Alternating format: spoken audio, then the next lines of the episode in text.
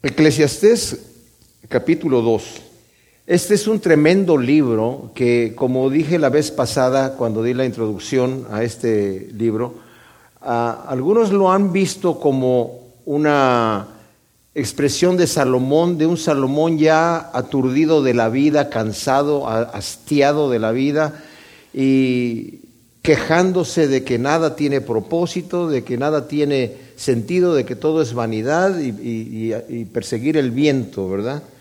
Y hay muchos comentaristas que han visto a Salomón de esa manera, este libro de Eclesiastés. Para mí es una tristeza que se le vea desde ese punto de vista, porque Salomón tiene cosas bastante tremendas que mostrar aquí. Miren mis amados, si nosotros leemos este libro nos damos cuenta, si algunos de ustedes que ya se han tomado su tiempo de leerlo completo, se dan cuenta de que son cosas que pareciera que Salomón acaba de leer el periódico y la revista Times y la revista de, y los diferentes noticieros de la semana pasada, ¿verdad? Porque son cosas que son para el día de hoy. Es lo que las razones por las cuales la gente vive hoy. Vamos a cubrir el capítulo 2, pero quiero que retomemos y vamos a leer el capítulo 1, que es corto, para que entendamos lo que nos está diciendo Salomón.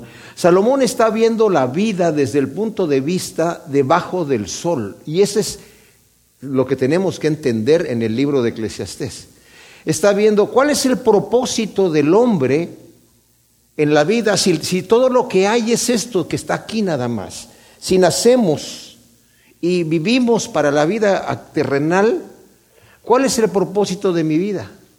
Y yo les digo que es una pregunta que todo hombre y toda mujer se ha hecho en la historia, no es, no, es no es, moderna ni es antigua, es simple y sencillamente algo natural para nosotros. En el capítulo 3 dice que Dios ha puesto eternidad en el corazón del hombre. Cuando nosotros vemos la vida como es aquí y, vemos que, hay un espacio y morimos, vemos como casi una injusticia. ¿Para qué vivo yo? Si al fin voy a terminar muerto. ¿Cuál es el propósito de mi vida aquí? Haga lo que yo haga, al fin de cuentas me voy a quedar con nada, sin vida y sin nada. Eso es, nuevamente, viéndolo desde el punto de vista de la vida debajo del sol. Mis amados, este es un mensaje para nuestra juventud. Les voy a decir por qué. Porque hoy en día se les está enseñando a nuestra juventud en las escuelas que obviamente Dios no existe, y que pensar en la eternidad es una cosa absurda. ¿Y, qué es lo que sucede con la sociedad de hoy en día? No tiene propósito en la vida, no hay valores, no hay razón de vivir, hay mucho desánimo, hay mucha depresión. La gente vive en medicamentos porque no puede controlar su vida, porque no puede eh, tener una respuesta a la razón por la cual está aquí una vida sin fe. Yo le puse un subtítulo, La vida sin la fe en Cristo. La futilidad de la vida sin la fe en Cristo. Y entendamos que Salomón no nos está hablando de una forma cínica acerca de la vida, sino más bien nos está haciendo ver lo inútil que es una vida sin Cristo. Y les voy a decir una cosa, si hubo una persona que pudo probar de todo, fue Salomón. Tuvo la capacidad. Nosotros a veces tenemos sueños y, pensamos, si yo logro hacer esta situación o tener tal trabajo o tener tal posesión o llegar a ser, tener tal fama o, cualquier situación, ¿verdad? Con eso voy a estar contento. Así crecimos desde que éramos niños, ¿verdad? Estamos en un triciclo y pensamos, vemos a alguien que anda con su bicicleta. El día que yo pueda andar en una bicicleta, ese va a ser el día. Como quisiera yo tener una bicicleta y al rato ya andas en la bicicleta, ¿verdad? Pedaleando con todas tus fuerzas y de repente pasa otro en una motocicleta y te quedas, oh, no, el día que yo tenga una motocicleta ese día voy a estar feliz, ¿verdad? Y Salomón es la persona que en la historia que podemos pensar, siendo que fue un rey, no solamente que tenía muchísimas posesiones, sino un rey muy sabio. Dios le dio sabiduría como nadie la tuvo antes. Le dio fama, le dio fortuna, le dio la manera de, probarlo todo. O sea, Salomón dice, yo lo probé todo para encontrar que todo es vano y, perseguir el viento. Y al final de cuentas, Salomón fue una persona que después de que pudo probarlo de todo, se dio cuenta que ahí no encontraba la felicidad. Muchos de nosotros todavía tenemos nuestras metas. Como no las hemos logrado, pensamos, bueno, el día que yo logre hacer eso, ese día voy a estar contento. Pero como no lo hemos logrado, todavía tenemos una meta aquí, en la vida debajo del sol. Pero debemos pensar, mis amados, como dijo el Señor Jesucristo en Mateo 16, ¿de qué le sirve al hombre si gana todo el mundo y pierde su alma? ¿Qué recompensa va a dar el hombre por su vida? Nos ponemos a pensar, por ejemplo, en ese joven rico que llegó delante del Señor Jesús y le dijo, Maestro, bueno, ¿qué tengo que hacer para heredar la vida eterna? Y el Señor le dijo, pues los mandamientos tú lo sabes.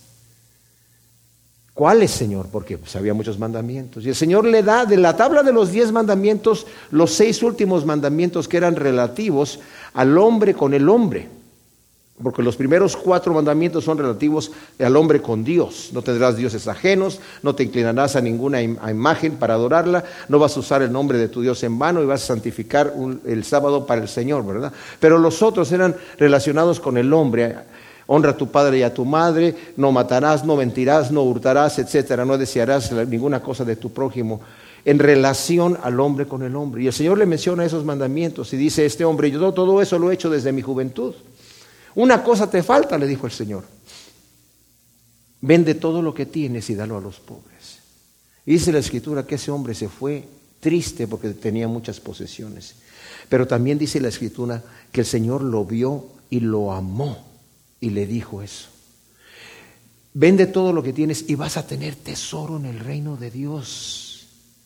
Ese hombre en este momento, ¿en dónde está? ¿En dónde está su tesoro? ¿En dónde se quedaron sus posesiones que tenían aquí en la tierra? No se las pudo llevar. Tenemos ejemplos que hemos visto nosotros en la historia. Howard Hughes, la familia de Rockefeller, cuando murió Rockefeller, le preguntaron a sus apoderados cuánto dejó, lo dejó todo, no se llevó ni un penny, ¿verdad?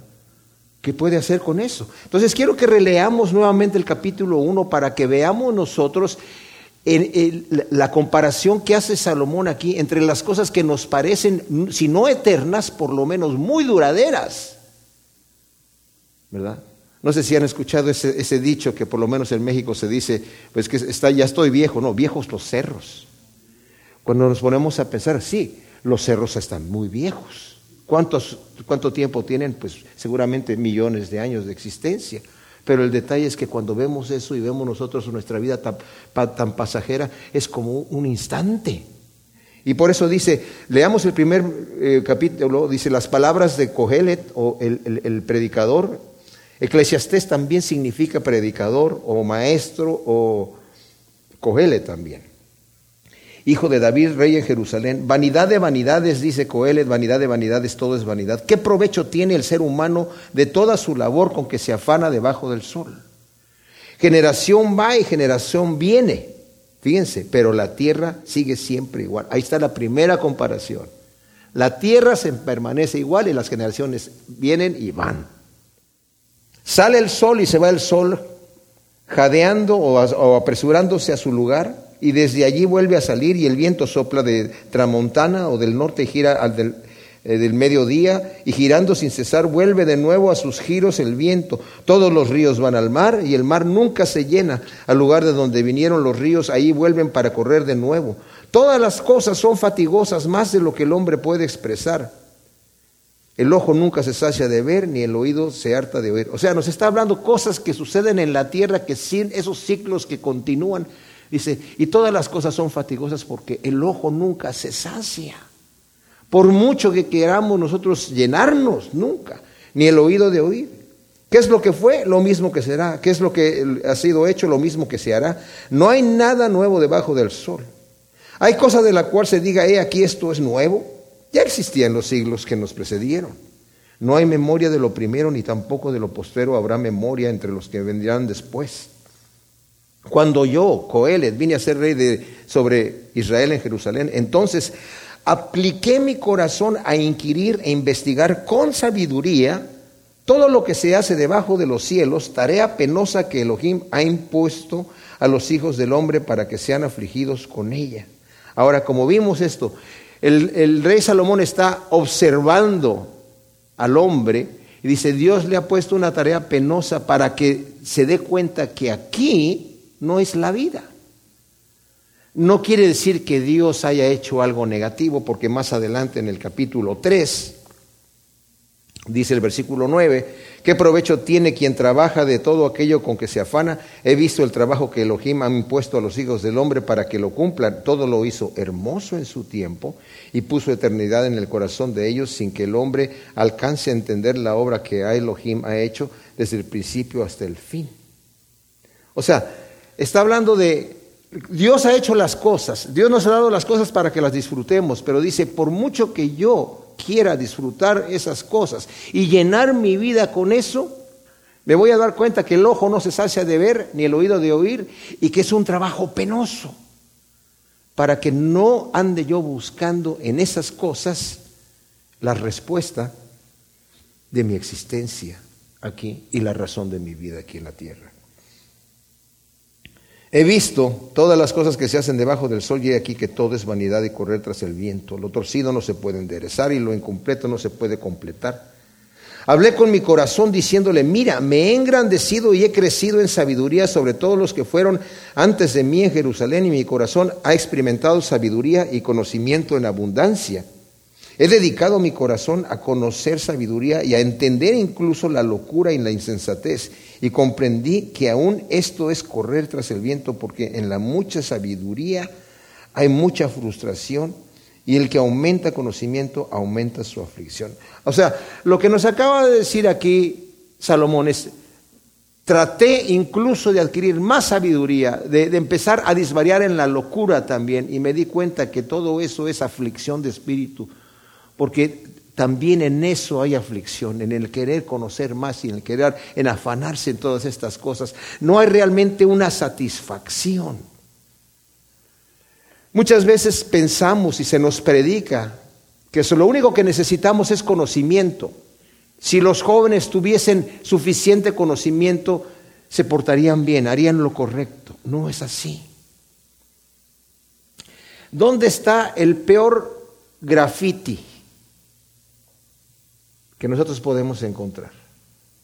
No está en, el centro de la ciudad, está en las universidades más elitistas, porque la gente que mucho sabe también utilizan esa, esa capacidad para hacer mucho mal. En donde hay más violaciones, no es en la ciudad, es en, es en, en el ejército, por ejemplo, donde está la gente que está capacitada y escogida, ¿verdad? Porque no está en el conocimiento ni está en la enseñanza el cambiar el corazón del hombre. Luego dice aquí en el versículo primero del capítulo 2, entonces dije en mi corazón, ven pues te probaré con el placer, prueba la felicidad.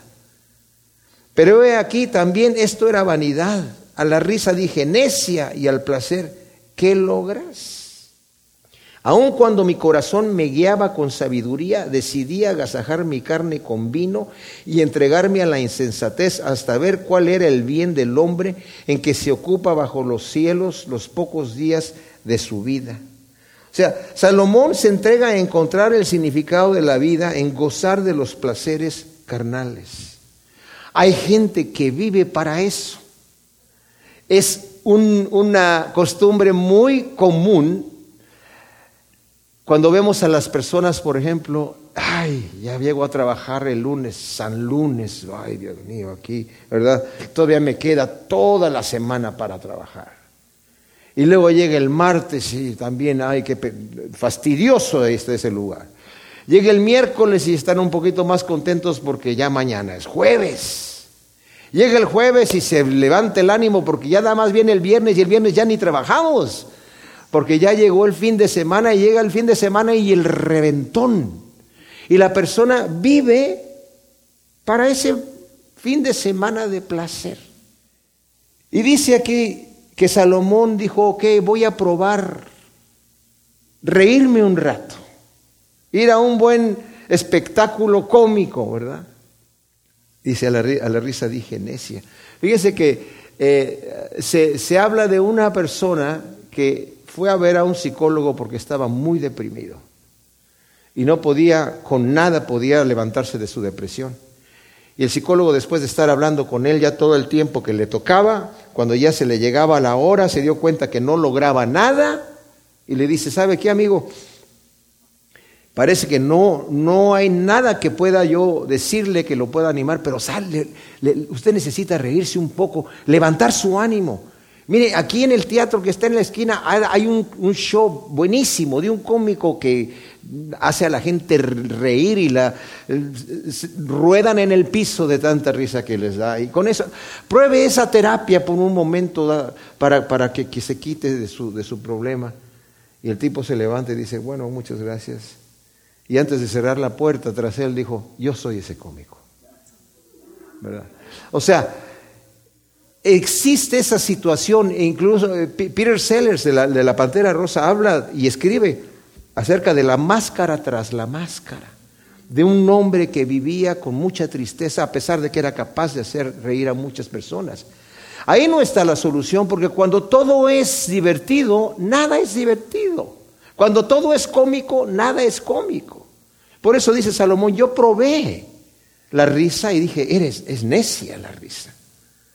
Y al placer, ¿qué logras? Ahora, cuando hablamos del placer, hay gente que se entrega al placer, pero llega un momento dado en donde ya no es suficiente ese placer.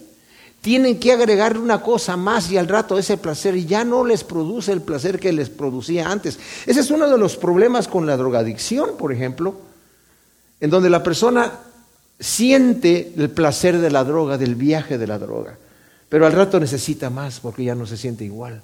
Y al rato más, y al rato más, y al rato más, y al rato ya no es suficiente. Al rato es una, una vida en donde la persona no quiere estar allí, pero ya está metida en un pozo. Yo me acuerdo que cuando yo trabajaba en otra iglesia, yo veía a un señor que llegaba a las nueve de la mañana a la licorería que estaba en la esquina de la calle donde estaba la iglesia. Mi oficina estaba al lado de la licorería. Y veía que él tempranito en la mañana estaba ahí, apenas abrían la licorería para comprarse su licor. Y el tipo era pues un alcohólico. Pero yo veía que él no quería estar así. Se le veía en la cara que él estaba ya cansado de estar en esa situación. No es que llegaba, ay, ya se abrió la licorería y ya estamos listos para el día.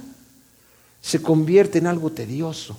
Y dice aquí, cuando dice aquí, aun cuando mi corazón me guiaba con sabiduría, el, versículo 3, decidí agasajar mi carne con vino y entregarme a la insensatez hasta ver cuál era el bien del hombre en que se ocupa bajo los cielos los pocos días de su vida. Ahora, no, creamos que este versículo está hablando, porque muchos lo toman así, en contra del vino en sí.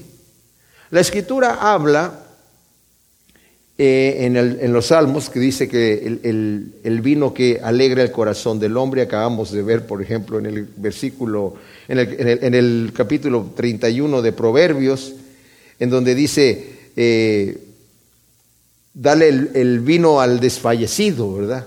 O sea, ¿a qué voy con esto? No es que estoy defendiendo el vino, simple y sencillamente estoy diciendo que lo que Salomón está hablando aquí no es que se, se, dedicó a embriagarse, sino más bien a utilizar el vino como un, estupefaciente para su dolor y para su, su frustración que tenía.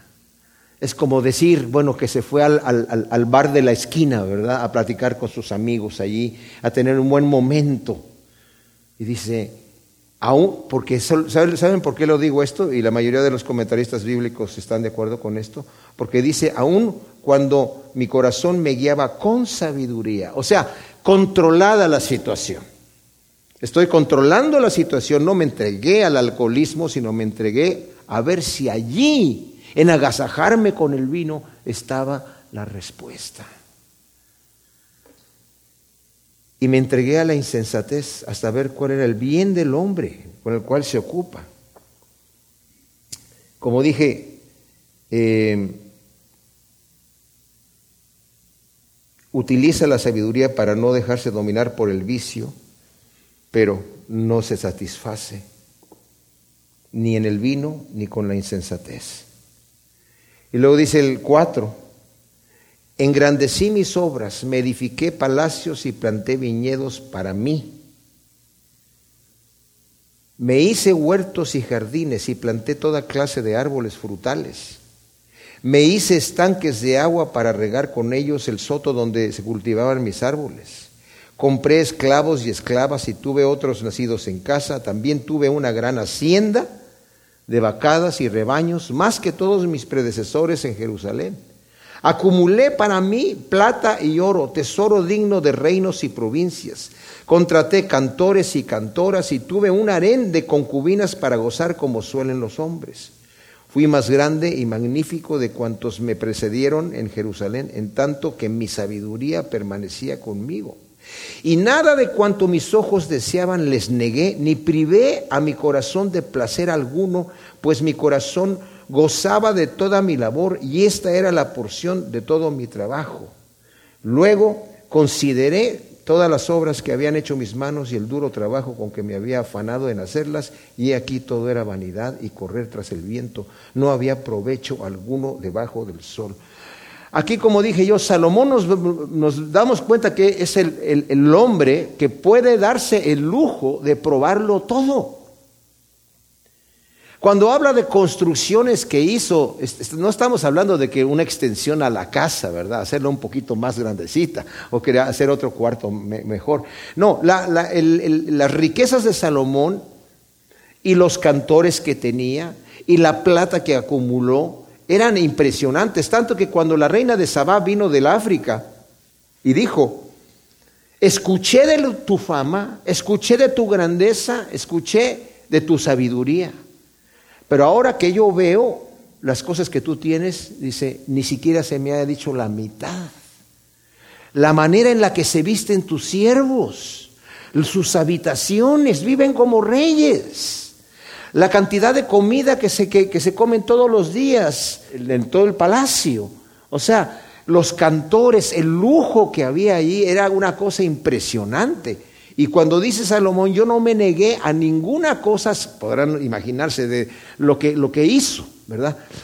O sea, en cuanto a la carne, trató de satisfacer sus deseos con posesiones, con fortuna, con fama, con placer, con lo que fuera. Dice, y me di cuenta que todo era correr tras el viento y era un trabajo duro y afanoso. Como dije, nosotros no tenemos la oportunidad tal vez de lograr todo lo que hizo Salomón, pero es un hombre que nos deja ver debajo del sol. Eso no te satisface. Y mucha gente vive para eso, pensando con esto voy a lograr todo. Pero cuando nos damos cuenta, como vimos en el primer capítulo, al ver lo viejo que es la tierra, ¿verdad? Y lo pasajero que es la vida, al fin de cuentas, después de que logras todo lo que quieres lograr, te quedas con las manos vacías y dices, ¿y qué logré? ¿Qué logré con este placer? Ya se fue. Lo que disfruté ayer, se lo disfruté ayer. ¿Y con qué me quedé aquí? Con nada, ¿verdad? Y todo fue puro afán y correr tras el viento no había ningún provecho debajo del sol.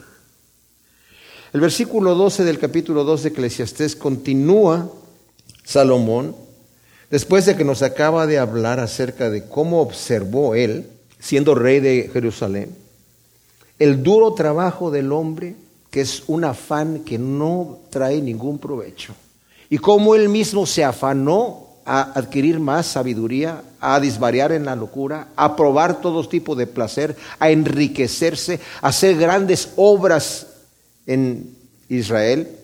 Fíjense que el reinado de Salomón fue el reinado más grande que hubo. O sea, David expandió el territorio de una manera considerable, tremenda, pero Salomón todavía más. O sea que el reinado de, de Salomón en su época, la gente vivía muy bien. La plata, dice la escritura, que era tan común como las piedras. Y esto quiere decir que no solamente Salomón era rico, todo el país era rico, vivían muy bien. Y él construyó eh, el, esplendor que había en, Jerusalén, en el reinado de Salomón, era impresionante, era realmente espectacular. Y por si fuera poco, a él le tocó construir el templo, que fue magnífico, ¿verdad? Y realmente era, pues, la admiración de toda la tierra. Los reyes venían a ver a Salomón por su fama que tenía, por su sabiduría. Y este hombre que podríamos pensar lo tiene todo, debe de estar ya, o sea, feliz por cuanto ha logrado todo aquello que cualquiera hubiera querido. Tenía el favor de Dios también. Pero Salomón dice nada más que, ¿saben qué? Vamos a verlo como lo ve el hombre natural. Debajo del sol, nada de esto sirve.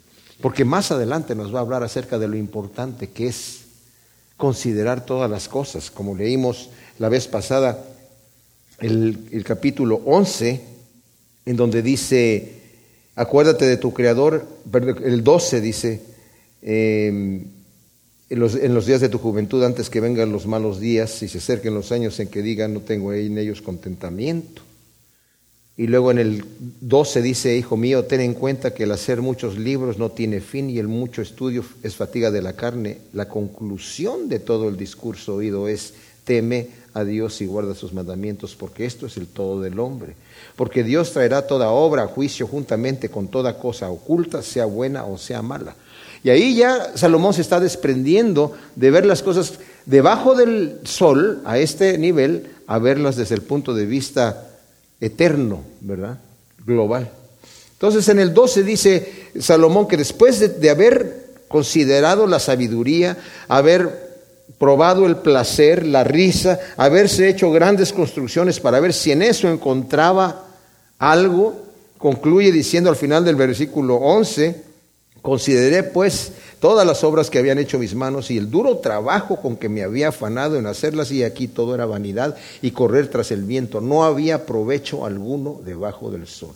Entonces dice, después volví a considerar la sabiduría y la locura y la necedad ¿Qué podrá añadir el hombre que suceda al rey a lo que ya se hizo?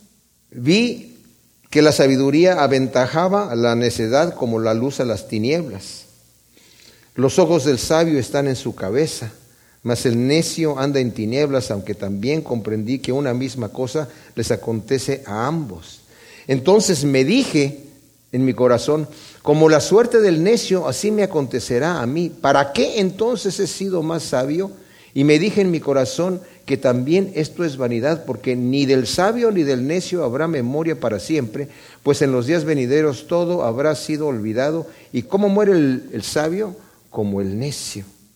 Salomón en su búsqueda de encontrar, llenar ese vacío interno sin Cristo, fíjese, esto es importante, porque con Cristo nosotros podemos disfrutar todas las cosas, pero sin Cristo. Vuelve a considerar la sabiduría, la locura y la necedad. Reconoce Salomón la ventaja de la sabiduría sobre la necedad como la luz sobre las tinieblas, pero llega a la conclusión que el mismo fin tiene el sabio que el necio en esta vida debajo del sol. En el Salmo 73, Asaf nos dice que él consideró al, al, al impío y vio cómo eh, era bendecido y cómo vivía muy bien y cómo tenía muchos bienes y se moría dejándole su herencia a sus hijos y no, le, y no tenía ningún conflicto y vivía sano. Asaf estaba enfermo en ese momento, muy enfermo, casi a punto de morir. Y dijo, yo consideré esas cosas y dije, ¿para qué he cuidado mi vida? ¿Para qué he guardado mi integridad? Dice, y eso fue un dolor tremendo para mí. Es lo que está diciendo también aquí eh, Salomón. Dice, hasta que llegué a la casa de Dios y vi el fin del impío. Aquí Salomón todavía no está hablando acerca de eso. Por eso es que dije yo que es importante que veamos bajo el lente correcto el libro de Eclesiastés, porque si no, no lo vamos a entender correctamente. Salomón le está hablando al humanista, al ateo, a la persona que vive para esta vida nada más y que de alguna manera quiere tener ánimo para vivir. Y les digo una cosa, cuando realmente la persona que no tiene a Dios considera la realidad de la vida, es para, es para quererse morir como Salomón estaba aquí diciendo, lo va a decir más adelante. Stephen Hawking es un astrofísico, tal vez el, el más brillante que ha habido en la historia. Escribe y dice esto, aun si existiese una sola teoría positiva, es solo una serie de reglas y ecuaciones ¿Qué es aquello que enciende el fuego a las ecuaciones y hace un universo que estas ecuaciones puedan describir? La manera común de la ciencia en construir un modelo matemático no puede responder la pregunta de por qué existe un modelo de universo para poder ser descrito por la ciencia. ¿Para qué se molesta el universo en existir? Ahora, fíjense, Stephen Hawking es un astrofísico y yo me puse a investigar un poquito acerca de sus creencias y me dio tristeza el hecho de que, bueno, tiene un, habla acerca de que él no puede creer en la Biblia porque dice que contradice los, descubrimientos que se conocen en la astrofísica, ¿verdad? Dice, ¿cómo puede ser que, que el sol y las estrellas y la luna sean creados en el día cuarto, ¿verdad? Y que la Tierra sea el eh, cuerpo celeste más viejo en el universo y que tenga simplemente unos cuantos miles de años de existencia. Cuando vemos nosotros que hay estrellas que están a millones de años luz de la Tierra, y esa luz que nosotros estamos recibiendo fue emitida hace millones de años. A nosotros apenas nos está llegando. Por eso la vemos así.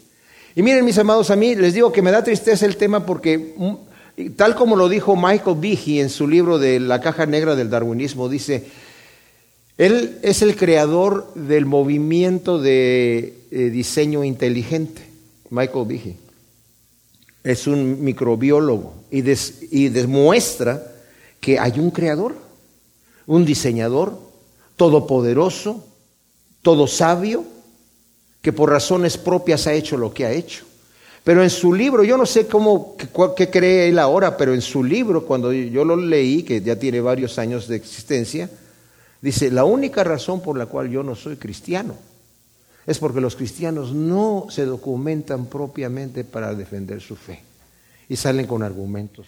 Ahora, por ejemplo, existen escuelas de pensamiento, que donde creen, por ejemplo, donde dicen, bueno, si nosotros no podemos creer al, al, primer capítulo de Génesis como lo dice allí, tal como está allí, si no podemos leerlo y creerlo, no podemos creer en nada de la Biblia. Eso es entendible. Entonces, este es un movimiento que habla de la tierra joven. Porque si ahí dice que en seis días el Señor creó lo que él creó, lo hizo en seis días, damas y caballeros. El problema que hay allí es este. Yo personalmente no creo en, una tierra joven, sino en una tierra de millones de años, porque la palabra yom, día, significa en hebreo tres cosas, tal como significa en castellano también. Significa 24 horas, significa la parte del día que tiene luz, día y noche, que son menos horas, o también significa un periodo de tiempo indefinido. Como por ejemplo, el día de mañana cuando tengas hijos, no quiere decir que mañana vas a tener los hijos, y cuando tengas nietos y cuando... Pues no, no va a suceder todo en 24 horas o ni siquiera en el periodo de tiempo. Porque si tomamos la Biblia literalísticamente, nos metemos en el problema de que entonces el Señor creó al mundo no solamente en seis días literales de 24 horas, sino de, de hecho tomó un turno nocturno de creación, porque dijo fue la tarde y la mañana un día. Y tenemos otro problema, que el Señor hasta el día cuarto hace aparecer el sol, la luna y las estrellas, dice, para dividir el día de la noche. Entonces, para marcar estaciones, días, meses y años. Si no están esos cuerpos celestes antes, entonces, a, qué ¿a qué voy con esto, mis amados?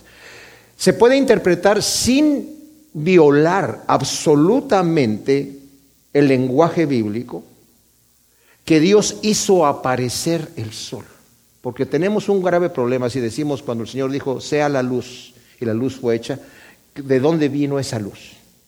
Si alguien me dice, pues de Dios mismo, entonces era tinieblas antes. Tenemos un grave problema ahí, teológico. Si no puede ser de Dios mismo.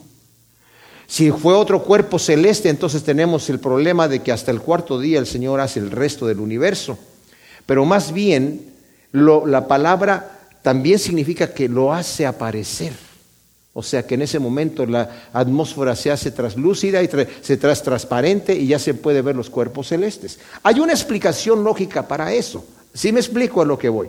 Entonces, este señor Hawkins no puede creer y dice que la Biblia contradice eso por, por cuanto algunas personas toman de esa forma la interpretación bíblica equivocadamente. En cambio, hay otro astrofísico, Hugh Ross, que es cristiano, y él dice que, él cuando leyó la Biblia por primera vez, dijo, oh, no era cristiano, y leyó Génesis, dijo, aquí está descrito tal cual como se forman los planetas, porque lo leyó desde el punto de vista como yo lo estoy explicando, Él lo, entendió de esa manera. Les voy a dar otro, otro ejemplo que también lo he dado en otras ocasiones. La escritura dice que Cristo Jesús, por medio de Él, todas las cosas fueron hechas y que por Él todas las cosas subsisten. Entonces, algunos dicen, bueno, el átomo tiene eh, protones, neutrones y electrones las partículas principales, ¿verdad? Sin contar las subatómicas. Pero en el núcleo están los protones y los neutrones y alrededor están los electrones. El electrón tiene carga eléctrica negativa, el protón tiene carga eléctrica positiva y el neutrón no tiene carga. ¿Qué es lo que mantiene los protones juntos en el núcleo? Porque sabemos que la ley de magnetismo dice que cargas iguales se repelen. ¿Qué es lo que mantiene a los protones juntos en el núcleo? Pues es Cristo. Esa es una explicación, ¿verdad?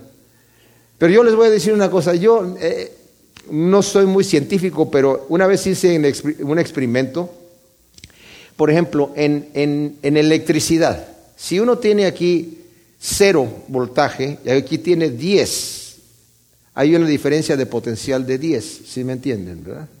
Si yo tengo menos 10 y cero aquí, también hay una diferencia de potencial de 10. Si tengo menos 5 y más 5, también hay una diferencia de potencial de 10. ¿Sí, sí, me, estoy dando a entender o no? ¿Sí? O sea, el voltaje es la diferencia entre dos puntos, no importa. Si este, aquí tengo más 10, si aquí tengo más 20, hay una diferencia de 10 entre esos dos puntos. Si yo tomo un imán y lo pongo por el lado positivo con positivo o con otro imán se repele. Y si los pongo al revés, positivo con negativo, se une. Pero si tomo el imán y le pongo el lado positivo y lo pongo en el refrigerador que no tiene carga, se pega. Y si lo pongo del lado negativo, también se pega. Porque para el imán, el lado positivo, el, el neutro del refrigerador viene a ser negativo. Y para el negativo, el, neutro del refrigerador viene a ser eh, eh, positivo, ¿me entienden? Entonces, yo hice un experimento, tomé una hoja de afeitar y puse un imán negativo de unas que, compré unas cositas para el dolor que tenían imanes, pero nada más era negativo. Parecían unas lentejitas que no, no, no las podía juntar porque se repelían. Lo puse de un lado de la, de la hoja de afeitar y se pegó. Y le puse el otro exactamente abajo y se pegó también. O sea, ¿qué es lo que mantiene el pegado el, núcleo? Pues es los neutrones, ¿me entienden? Entonces, a veces no tenemos suficientes respuestas y, podemos hacer que las personas eh, pues no entiendan lo que la escritura dice porque no lo sabemos expresar. Entonces dice el versículo 17, pues. Aborrecí pues la vida porque la obra que se hace debajo del sol me era fastidiosa por cuanto todo es vanidad y correr tras el viento. Salomón llega a la conclusión de aborrecer la vida al ver que por más que se esfuerce, todo termina con la muerte física en una vida sin propósito. Esa es la conclusión a la que se llega cuando no conocemos o no tenemos a Cristo, nuestra esperanza en la vida eterna. Cuando no hay esperanza en la vida eterna, la conclusión es ¿para qué vivo? Y es el grave peligro del humanismo, el ateísmo y el materialismo es llevar al individuo a una desesperación fatal de una vida sin fruto y sin futuro. Miren, Richard Dawkins se burla, como sabemos que es un ateo eh, blasfemo, y dice, la religión enseña el peligroso sentido de que la muerte no es el fin. Pobre hombre, ¿cuál es el objetivo de su propia vida? Dice, la religión enseña el peligro de que la muerte no es el fin. Ese no es ningún peligro, esa es nuestra esperanza viva, ¿verdad? Que nos mantiene con ese deseo de continuar y de vivir una vida con propósito. Por eso es, ese es el mensaje que tenemos, la buena nueva del Evangelio. Dios te da un propósito a tu vida y ya en Cristo hemos pasado de muerte a vida. De manera que aunque vemos que las cosas se van deshaciendo aquí, que nos vamos enfermando y nos vamos muriendo, nuestra vida está escondida en Cristo Jesús y sabemos a dónde vamos. Dice, y aborrecí todo mi trabajo en que me había afanado debajo del sol, viendo que tenía que dejarlo alguno que vendría después de mí y quién sabe si sería sabio o necio, con todo él señorearás en todo el fruto del esfuerzo que realicé y en que me mostré sabio debajo del sol, y también esto es vanidad. Y a causa de todo mi trabajo con que me había afanado debajo del sol, entregué mi corazón a la desesperación. Que un hombre trabaje con sabiduría, conocimiento y maestría y tenga que dejar su porción a otro que nunca se afanó en ello, esto es vanidad y grave mal. Ahora, notemos que Salomón no está hablando en contra de dejarle a alguien una herencia a su hijo, porque más adelante nos va a hablar acerca de un gran mal, dice, que he visto en el hombre que se esfuerza mucho por trabajar, pero todo lo pierde después en un mal negocio y no tiene que dejarle nada a su hijo. No está hablando en contra de eso, pero está hablando en contra de decir, y ahora yo me esforcé mucho por este trabajo, y ahora se lo voy a tener que dejar a quién. No sé ni cómo va a ser mi hijo. Bueno, la realidad, pobre, la situación fue terrible, ¿eh? Porque Salomón se frustra al considerar que todo su esfuerzo con que se afanó para recaudar bienes y construir grandes edificios lo tendrá que dejar a otro, ya que nada hemos traído al mundo y nada podemos llevar cuando muramos, según nos dice Job 1.21, Eclesiastés 5 del 15 al 16 y Primera de Timoteo 6.7. Y en el caso de Salomón, tristemente su hijo Roboam perdió el reino del norte, Israel por cuanto se rebeló Salomón en contra de Dios, apostató. Yo creo que al final hizo paz con el Señor y por eso tenemos este libro aquí.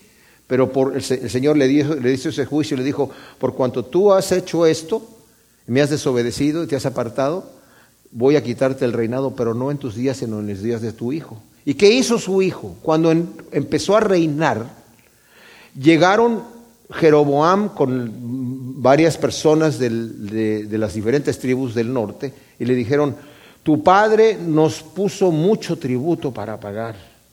Por favor, quítanos el duro trabajo con el que tenemos y nosotros te vamos a servir. Entonces, Roboam juntó a los ancianos, ¿ustedes qué aconsejan? Y los ancianos le dijeron, haz lo que te están pidiendo el pueblo y te los vas a, a ganar. Pero luego se juntó con los jóvenes y les dijo, ¿y ustedes qué aconsejan? No, los jóvenes le dijeron, mira, diles, si mi papá fue duro, yo voy a ser peor. Si mi papá los azotó con, yo los voy a azotar con escorpiones. Mi dedo pulgar es más grueso que los lomos de mi padre y, bueno, con ese tipo de actitud, pues se rebeló el, el pueblo, ¿verdad? Y Jeroboam se llevó diez tribus y se rompió el reinado. Y se cumplió lo que Salomón estaba temiendo aquí. Dice, todo este esfuerzo que yo hice, porque el reinado era, el reinado de Salomón era grandísimo. Se lo voy a dejar a otro y quién sabe qué va a hacer ese otro. Pues qué hizo, lo perdió. Y qué triste es ver muchas veces eso sucede. Y una vez escuché un pastor que decía, yo a mis hijos no les tengo planeado una gran herencia que trabajen y se ganen lo que, Y yo cuando lo escuché eso dije yo, ay, qué duro está la predicación de este amigo, pero luego me puse a pensar, tiene mucha sabiduría, ¿verdad? Es bueno que nuestros hijos aprendan a valorar el trabajo y a valorar el fruto del trabajo. Yo no digo que no hay que echarles la mano y ayudarles, pero a veces, y hemos sido testigos de ver cuántos se han corrompido cuando se les da todo y algo que no les ha costado, no lo valoran porque no les ha costado nada. Entonces, versículo 22 dice, entonces, ¿qué saca el hombre de todas sus afanes, del ansia de su corazón, con tanto que se fatiga debajo del sol? Porque todos sus días son dolores y su tarea frustración, pues ni aún de noche su corazón reposa y esto también es vanidad. O sea, ¿qué saca el hombre de todos sus afanes y ansiedades? Cuando dice aquí que ni aún de noche encuentra descanso, pero también es en la vida que es debajo del sol.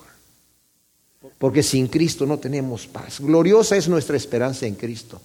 Cuando podemos dormir, como dice el Señor, el Señor da bendición y no hay de tristeza. Cuando podemos disfrutar el fruto de nuestro trabajo honesto, dormimos tranquilos. Pero no dormimos tranquilos por el trabajo, dormimos tranquilos porque tenemos a Cristo en nuestro corazón. Pero con paz en nuestro corazón de que hemos hecho lo correcto, ¿verdad?